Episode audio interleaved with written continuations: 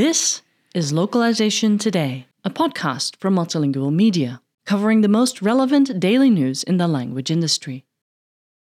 When OpenAI's ChatGPT burst onto the scene in November 2022, it also created a bit of distrust between writers and readers, so much so that the International Conference on Machine Learning, ICML, recently banned the tool's use in papers submitted to the conference. ChatGPT is a chatbot that uses OpenAI's large language model, LLM, GPT 3.5 to generate long strings of text that resemble content produced by human writers.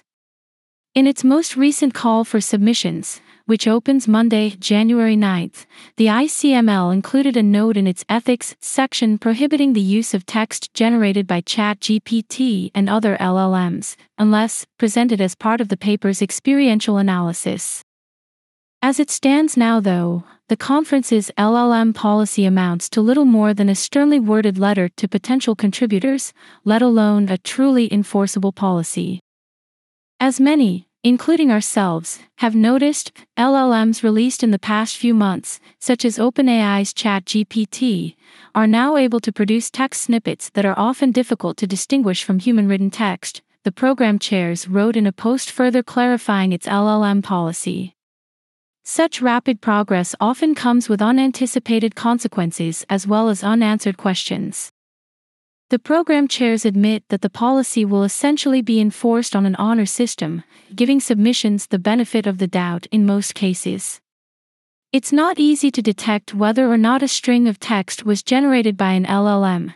Some tools like OpenAI's GPT 2 output detector and Edward Tian's GPT 0 attempt to identify LLM generated text, but they're not exactly foolproof. In an examination of GPT 0, Multilingual found that the tool suggested a handful of human written texts, from sources such as simple encyclopedia entries and web copy, could have been generated by an LLM. While OpenAI's tool was more reliable in discerning human written text from LLM generated text, it remains unclear how the ICML's chairs could determine whether or not a text warrants further scrutiny through one of these tools. In October, Multilingual reposted an article generated entirely by GPT-3. While some readers on LinkedIn found the article poorly written, it's still hard to say what exactly, if anything, differentiates it from text written by an unskilled human writer. Indeed, the ICML noted in its explanation that it would not run automated or semi automated tests to identify LLM generated text snippets. As we learn more about consequences and impacts of LLMs in academic publication, and as we redesign the LLM policy in future conferences, after ICML 2023, we will consider different options and technologies to implement and enforce the latest LLM policy in future iterations, the ICML statement reads.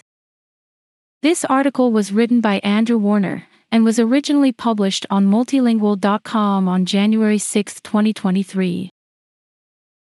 Thank you for listening to Localization Today.